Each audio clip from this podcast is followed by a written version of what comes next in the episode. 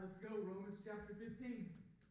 Romans chapter 15. If you don't have a Bible, uh, find one real quick. I'd offer you one, but we're kind of far away right now. Um, maybe you've got one laying around the house somewhere. Uh, maybe you have to dig it out from something. Uh, that's okay. Go ahead and find it just real fast. Um, several y'all are, uh, are used to using it on your phone or your iPad or something like that uh, each morning uh, when we're here to, together. But you're probably, if I'm guessing right, watching this video right now on that device, and you can't do both at once. So I'm so sorry, but you're going to have to have a real Bible today. I'm just, it makes me so sad.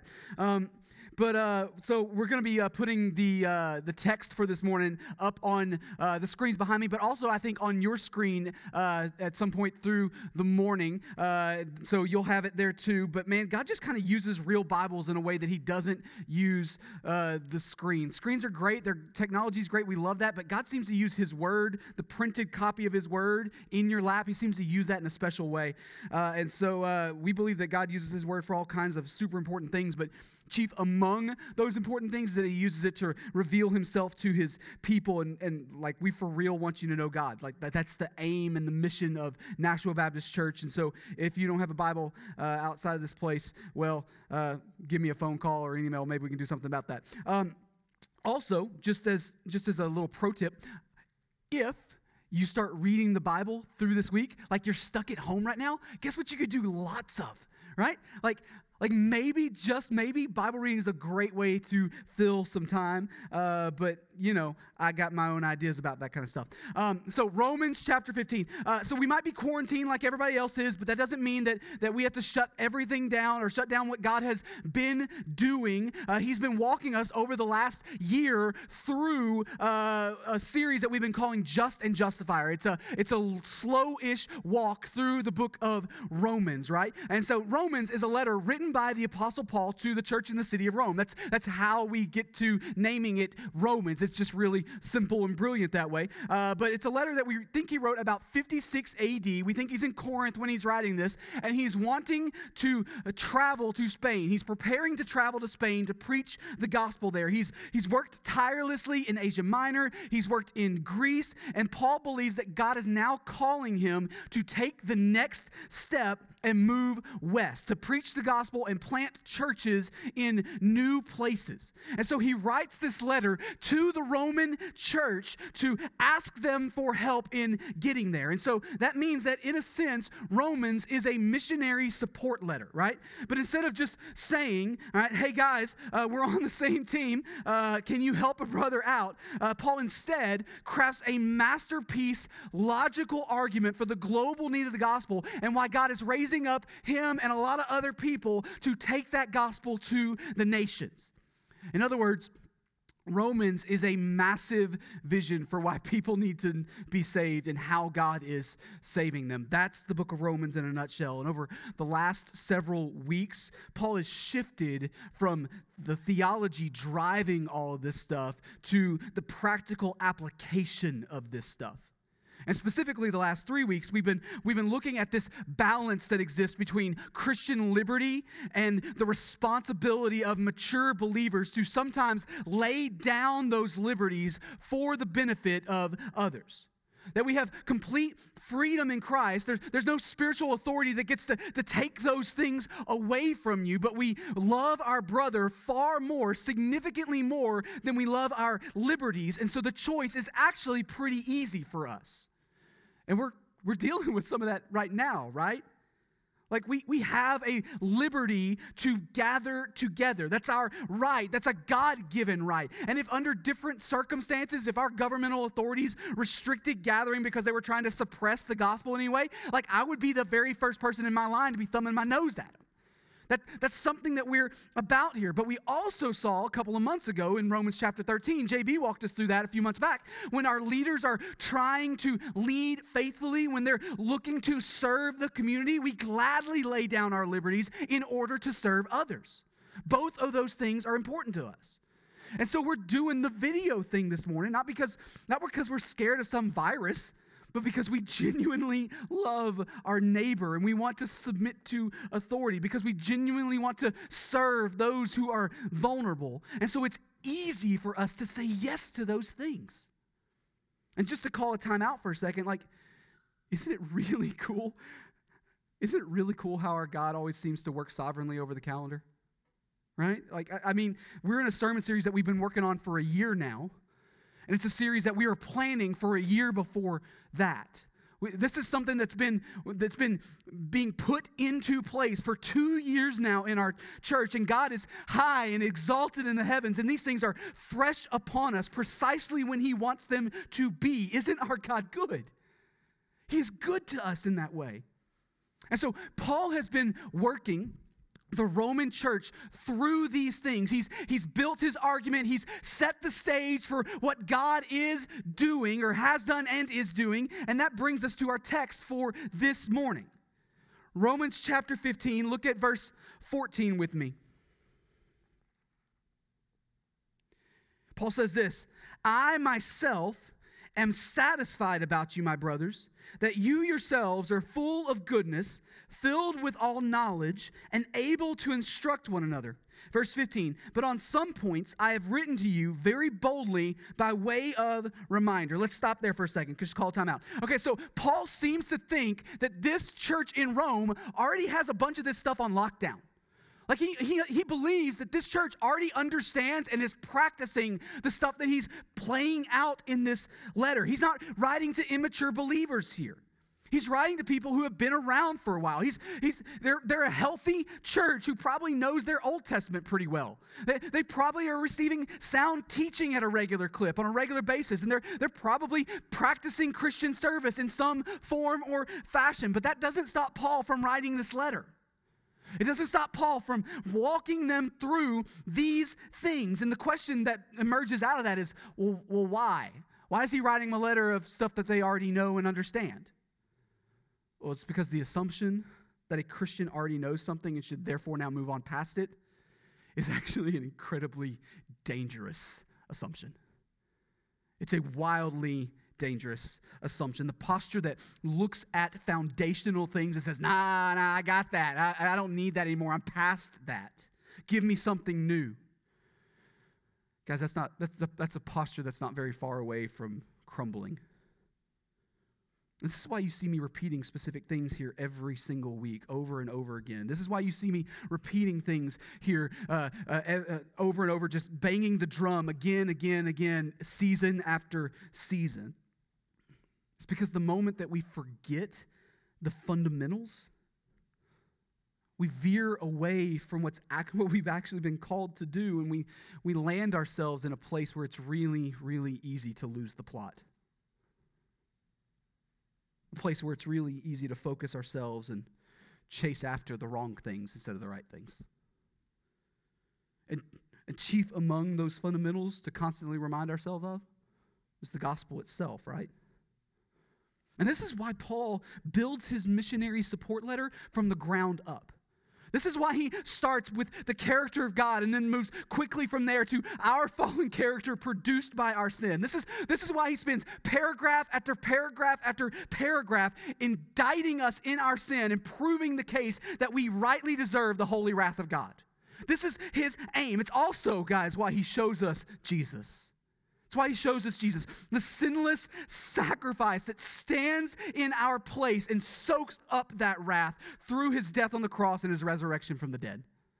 He gives us the answer. Rome was an incredibly strategic city for the advancement of the gospel. It was the center of the known world in the first century. Everything was going in and out and through the city of Rome. Paul knows how strategic the city of Rome is, but Paul also knows that the fuel that's needed for his mission to be successful is not strategy.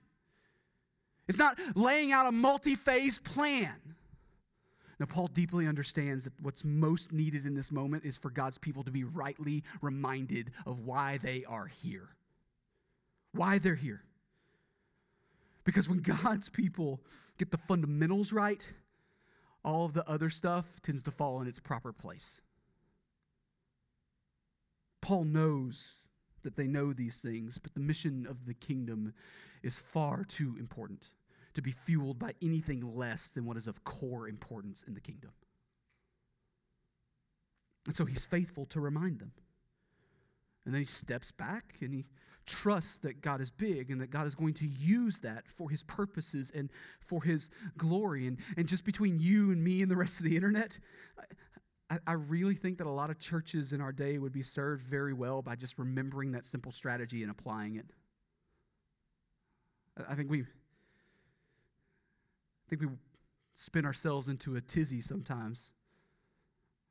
And the example we see in the Bible over and over again is bang the drum. Bang the drum again and again, and then watch what God does through his people. But look what Paul says next. Look at verse 15.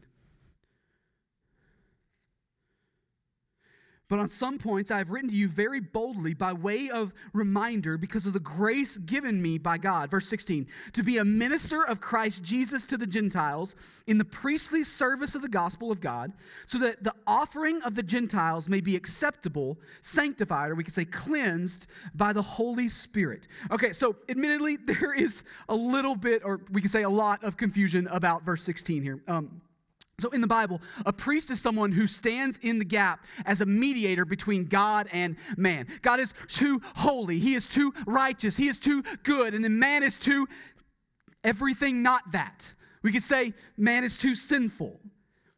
So, there needs to be, must be, a representative in the middle to speak and act on behalf of each party. And so, this is why God instituted the priestly system in the Old Testament. This is why he gave them the priest. A holy God and a sinful man cannot live in proximity to each other, and so something must be in between. And so God gave the Jewish people a system that taught exactly that. He gave them the priests. But here's the massive problem they ran into men turned into priests does not a holy mediator make. They fell short. The priests walked in the door dirty. So they always first had to make offerings for themselves before they were allowed to make offerings on behalf of others. And then even after they had done that, their offerings had to repeated, be repeated over and over and over again, uh, week after week, month after month, year after year. And so, not only did God give them a system that taught them the separation that their sin had created, but in the very same moment, because our God is good, He also gave them a millennia long frustration of never actually being able to bridge that divide. He ground it into them clearly. And this, ladies and gentlemen, is where Jesus steps in the eternal Son of God, put on flesh, and he dwelt uh, among us, and he lived the sinless life that neither you nor I are capable of living. And in his sinlessness, his sacrifice on the cross is eternally acceptable. And this is why the writer of Hebrews calls him our great high priest. Sinful man is an insufficient mediator for a holy God. And so God came and he did it himself. Instead of needing to offer sacrifice after sacrifice, Jesus offers one single sacrifice, and then the job is done. Or we could just use Jesus' own words it is finished. There's no more need for an earthly priest between God and man because Jesus is our forever high priest. And Paul knows that. Oh, guys, Paul knows that. Paul, in fact, Paul might know that better than anybody else ever has known that. Paul knows that there's no longer a need for an earthly priest between God and man because Jesus is our priest. He taught that. He knew that. He defended that doctrine. So, why is he talking about offering priestly sacrifices here in Romans 15? What's he, what's he doing here? Well, I think he's talking about the same thing that he was talking about back in chapter 12 when he made the turn from theology to practice. That, that shift from indicative to imperative. Paul, Paul says that we are to present ourselves as a living sacrifice, right? That we offer to God every bit of ourselves as our reasonable, logical, spiritual act of worship. And while it certainly starts with yourself, it doesn't end there. It, it doesn't end there. That's not the only thing we offer. You can reasonably offer other things to God too. And so here in chapter 15, we see Paul, we see that Paul considers his work as an apostle to the Gentiles. And I would say specifically the fruit of those Gentiles becoming believers and members of the kingdom. He sees that as an offering back to God. like a priest offering a sacrifice on behalf of others. Paul sees his calling and his life's work as a Holy Spirit produced gift. He stands in the gap on behalf of the Gentiles, calling them into the kingdom. And you can see his posture towards this in his tone in the next verse. Look at verse 17. In Christ Jesus, then, I have reason to be proud of my work uh, for God. For I will not venture to speak of anything except what Christ has accomplished through me to bring the Gentiles to obedience by word and deed. Verse 19, by the power of signs and wonders, by the power of the Spirit of God, so that from Jerusalem and all the way around to Illyricum, I have fulfilled the ministry of the gospel of Christ. Okay, so Paul boasts, right? He boasts, but his boasting is focused solely on Christ and the work of Christ through him, which means, uh, like, like can, can we just be honest? It, that's a little different from the way you and I tend to boast. Or, or am I alone in that? Like, just a smidge? I, I don't know about you, but I tend to desperately search for any opportunity I can find to make a big deal out of myself. I guess I am alone, maybe, I don't know. Paul, Paul sees the glory of his life's work. Everything he has poured himself into for the last however many years. When, from the moment Jesus claimed him as his own to the moment he's writing this letter, every second, every faithful act, Paul sees the glory of his life's work as belonging to a holy someone else. A far more worthy someone else, and he refuses to even speak of it in any other way.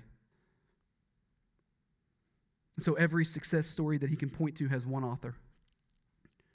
And, and every Gentile that Paul has led to Christ has one focus of celebration. And, and even the miracles that he was a part of, the signs that God worked powerfully through him, they were all given for a singular purpose the accomplishment of Paul's mission for the glory of God.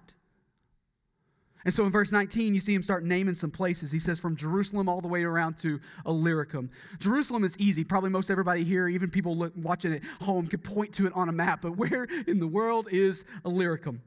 Well, we happen to have a slickly produced visual aid for you this morning. And by slickly produced means I, I drew with my finger on a picture. You're welcome. All right, so Illyricum Illyricum uh, was a Roman province uh, in the Roman Empire, and that's that dark shaded piece uh, inside the circle. That is the region of Illyricum. You'll see that it's on the western coast of the Adriatic Sea. All right, and so that is Illyricum. Jerusalem's down at the bottom of the circle. Illyricum is at near the top of the circle, and everything in between is kind of the region that Paul lived and worked.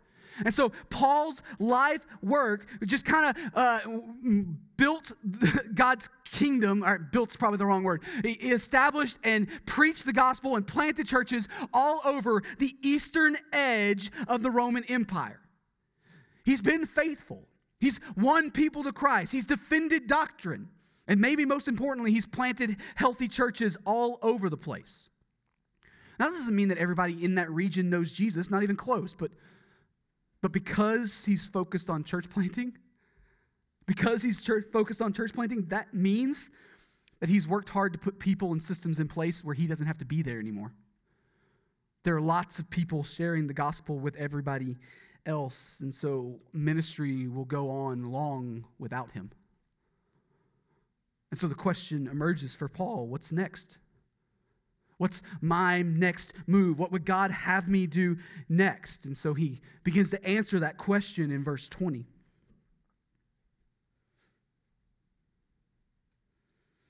Paul says, And thus I make it my ambition to preach the gospel, not where Christ has already been named, lest I build on someone else's foundation, but as it is written, and he quotes Isaiah 52 here those who have never been told of him will see, and those who have never heard will understand. All right, so Paul says, it's time for me to move on. It's time for me to take the next step and take the gospel to the next place. And so I'm not building a kingdom for myself here. Other people are now working mightily for God's glory to build his kingdom. And so there are other places where people don't know Jesus yet. And so I need to get to those other places and tell them about Jesus. That's what Paul is saying. And this is one of the reasons why missions is such a huge deal around here. It's also one of, one of the reasons why church planting is a growing concern that we're working on. We don't want to build an empire to ourselves. We don't want that. We, we want as much as we can to be sending people and resources out from here to affect other places. Now, don't hear what I'm not saying. I mean, this is a video on the internet, and you've got to be careful with things like that. Um, this isn't a big church or a little church issue. NBC is, is big compared to some people's estimations, and it's really, really tiny compared to some other people's estimations. All right, we're kind of in the middle. It's really. This isn't a big church or a small church thing. Neither big churches nor small churches are better than another. God uses both in unique ways for his glory. All right? But what is important, no matter what size church we're talking about, ours included, is a core level dedication to build God's kingdom instead of our own. Core level dedication. To, to use our abilities and to use our resources and to use every single thing He has set in our lap, resources for His kingdom, on His kingdom instead of ourselves. It's another drum that we want to bang incessantly, incessantly around here. Over and over again. Paul desperately wants to get to that next frontier mission beyond even Rome. He wants to get to Spain. But here's the rub. Because despite the ideal, and despite the ambitions in Paul's heart, God is still king, not Paul. So look what he says next in verse 22. This is the reason why I have so often been hindered from coming to you. But now, since I no longer have any room for work in these regions, and since I have longed for many years to come to you, verse 24, I hope to see you in passing as I go to Spain, and to be helped on my journey there by you once I have enjoyed your company for a while. At present, however, I am going to Jerusalem, bringing aid to the saints for Macedonia and Achaia have been pleased to make some contribution for the poor among the saints at Jerusalem. For they were pleased to do it. And indeed, they owe it to them. For if the Gentiles had come to share in their, for if the Gentiles have come to share in their uh, spiritual blessings, they ought also to be of service to them in material blessings too. Verse 28 When therefore I have completed this and have delivered to them what, I have, what has been collected, I will leave for Spain by way of you I know that when I come to you, I will come in the fullness of the blessing of Christ. So Paul has really wanted to get to Rome for a long time now. Again, he's, he's a strategy guy. He knows the strategy. He knows how important Rome is. He's wanted to get there. He's heard all these great things that God is doing in this church he hasn't connected with yet. And so he wants to fellowship with them. He longs to get to Rome, but there's always been more work for, uh, to be done where God has placed him. He couldn't get there. He couldn't just drop it leave, he's had work to do. But now that work seems to have reached its fruition and he's ready to go. He's ready to go. But there's one last little project to deal with. The Gentile Christians in Macedonia and Achaia have raised some money for the persecuted and poor in Jerusalem, and they, they feel it's their responsibility to help them. And so Paul before Paul can head to Rome, he, he's got to go the opposite direction and deliver that support to the church in Jerusalem. And if you know your Bible well, then you might remember that in Acts 20, Paul makes it as far as Miletus, where he meets with the elders from the church at Ephesus who came and met him in Miletus to talk to him. And they tell him, Don't go to, don't go to Jerusalem, man. They, are waiting to arrest you. They don't like you there, all right? Uh, the Jewish authorities there will capture you and they'll probably kill you. Don't go to Jerusalem. It's a trap. Don't you dare do that. And then Paul goes, ah, I'm going anyways. I don't care. I'm going. And shortly after he arrives in Jerusalem, he's arrested. And then Paul spends the next several years and the rest of the book of Acts in one form of imprisonment or another. As far as we are aware, Paul never got to Spain. Sometimes mission trips get canceled. Paul never got to Spain. Paul had wonderful plans. They were smart plans. They were God glorifying plans, but God had different plans for Paul. He had different plans for Paul. But while he probably never got to Spain, that doesn't mean he never got to Rome. He just didn't go there freely. Paul would end up going there in chains. He would be a prisoner in Rome more than once, we believe, actually. The first time is in the last chapter of the book of Acts, uh, chapter 28. He spent two years there under house arrest. But man, how greatly did God use him during those two years? Acts literally ends with Luke telling us that Paul was, quote, proclaiming the kingdom of God and teaching about the Lord Jesus Christ with all boldness and without hindrance. But I thought he was under house arrest. Yeah. Yeah, he was. But is anybody dumb enough to believe that God is somehow slowed down by house arrest? You think that stopped him? Eh, you think God's in heaven going, I had this great plan for Paul, but the, that Roman emperor, I don't know what to do with that guy.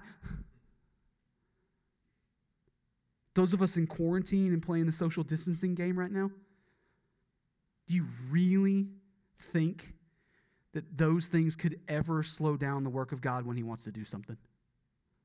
Not for one second. God can, and hear me, God will do great things for His name during this season. Write it down. It's happening. He is not handcuffed by this, not for one moment. He is using this. He will show himself strong. He will show himself good. Not in spite of this, but listen, because of this. Not in spite of this. He's not trying, not reeling and coming up with a, a plan B. No, no, no. He's working in this and through this. Just to reveal a little bit of myself that I'm not always proud of.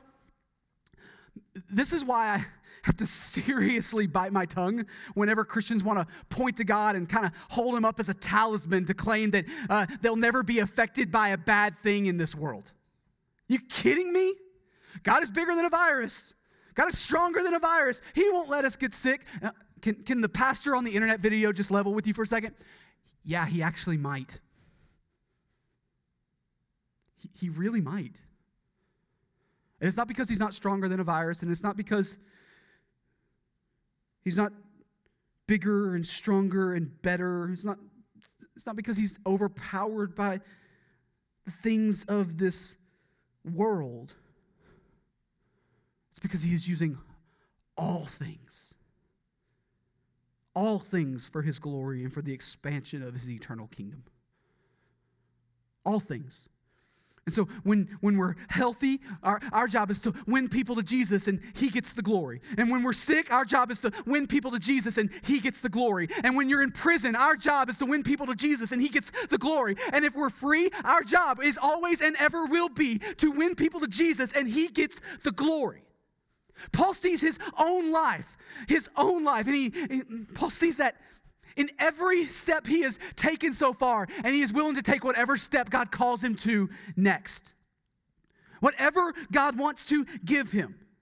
And why can he do it joyfully? Because he knows, he knows deep down that he has been called to faithfulness, and God will do what God will do.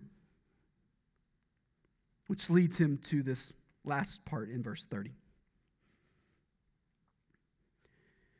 He says to the Roman church, I appeal to you, brothers by our Lord Jesus Christ and by the love of the Spirit to strive together with me in your prayers to God on my behalf, that I may be delivered from the unbelievers in Judea, and that my service for Jerusalem may be acceptable to the saints, so that by God's will I may come to you with joy and be refreshed in your company.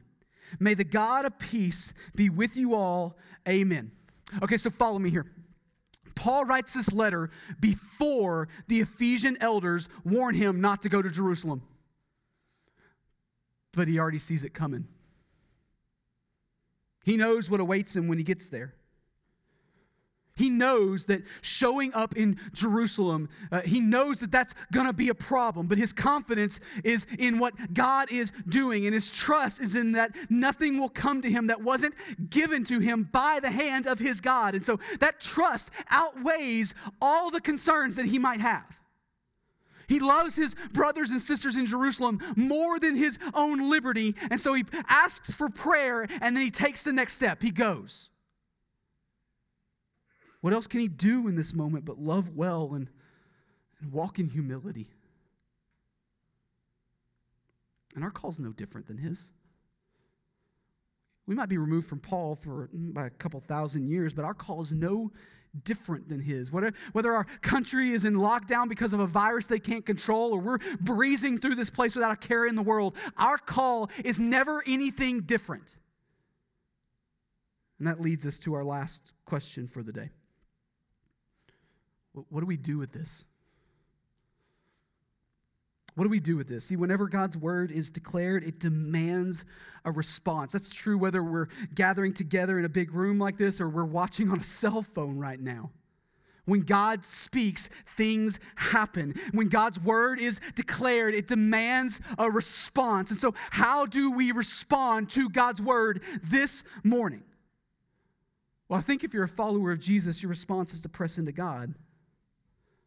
I mean, I know that's always our answer around here, but like, doesn't it make a whole lot more sense when your whole world's falling apart? When all the normal comforts and securities have been stripped away from us? Press into God. You do that by repenting of your sin and leaning into who he reveals himself to be in Romans 15, the one who is worthy of whatever cost is on the table. What are some things that you've had taken away from you this week and you can feel it? Like, it, like it's actually rocked you. Sure, other things have been lost and you sloughed it off, but there's that one thing and it's got you a little bit worried. What's that one thing? And everybody's got a different one thing, but the question is the same for everybody. Is God bigger and better than that one thing? Is he more fulfilling? Is he enough to actually carry you through if that one thing never comes back? What if? What if our God is big enough and smart enough and good enough to have you exactly where he wants you right now in order to change what you put your hope in? What if he's lovingly calling you to cling to him instead of that thing? I'm going to pray and we're going to sing, Follower of Jesus, press deeply into our God this morning. If you're watching and you're not a follower of Jesus yet, you can respond to God's word too, and you do that by meeting Jesus. By meeting Jesus. The sin that separates you, your sin separates you from a holy God. It, it deserves his righteous punishment. The wages, the thing rightfully earned for your sin is death. And God will not fail to rule as the one who is perfectly just. He will give to all exactly what they deserve. He, but not only is he perfectly just, at the very same time, in the very same moment, God is also the great justifier. He made a way where there was no way. The eternal Son of God put on flesh and dwelt among us. He lived the sinless life that neither you nor I are capable of living. He died on the cross as a substitute to make payment for your sin, and he was raised from the dead as a proof that his righteousness is enough to spare. And so now, the King who conquered death itself, Jesus, calls on you to respond to him in repentance and faith this morning. You can do that right now, even through a computer screen. I promise you, our God is big enough to work out the details. You can respond to Him this morning. Repent of your sin. Call on Him as Lord and Savior, and you will be saved. Listen, I may not be there to walk you through it, but that doesn't mean we can't talk. Call me, email me at the office this week. I'd love to help you make more sense of what that response looks like. But whether you need me or you don't, I'm going to pray. We're going to sing. And, church, let's all respond to God's word in this moment. Father, thank you for the scriptures. Thank you for the book of Romans. Thank you for the call to lay down what is easy and lay down what might be more valuable to us for the sake of loving our brother, of serving the vulnerable, of honoring the emperor. Help us respond faithfully in this season.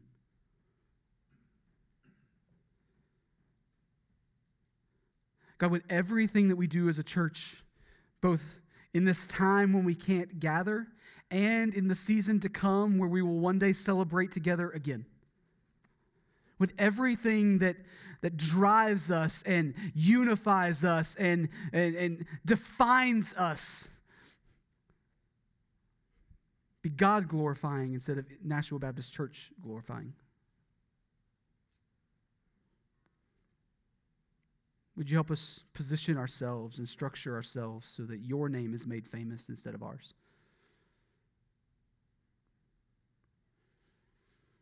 As we seek to be the church more scattered than normal, would you unify us? Would you give us unique ways to press into community? But God, would you also help us point clearly and unapologetically to the good King? For those in here who, who know you, who love you, who are following you, would you help us help us evangelize well and serve well and come beside those as best we can. And for those in here who don't know you yet, would you make yourself known to people this morning? Would you call people unto your name and draw people into your kingdom? So in Jesus' name we pray. Amen.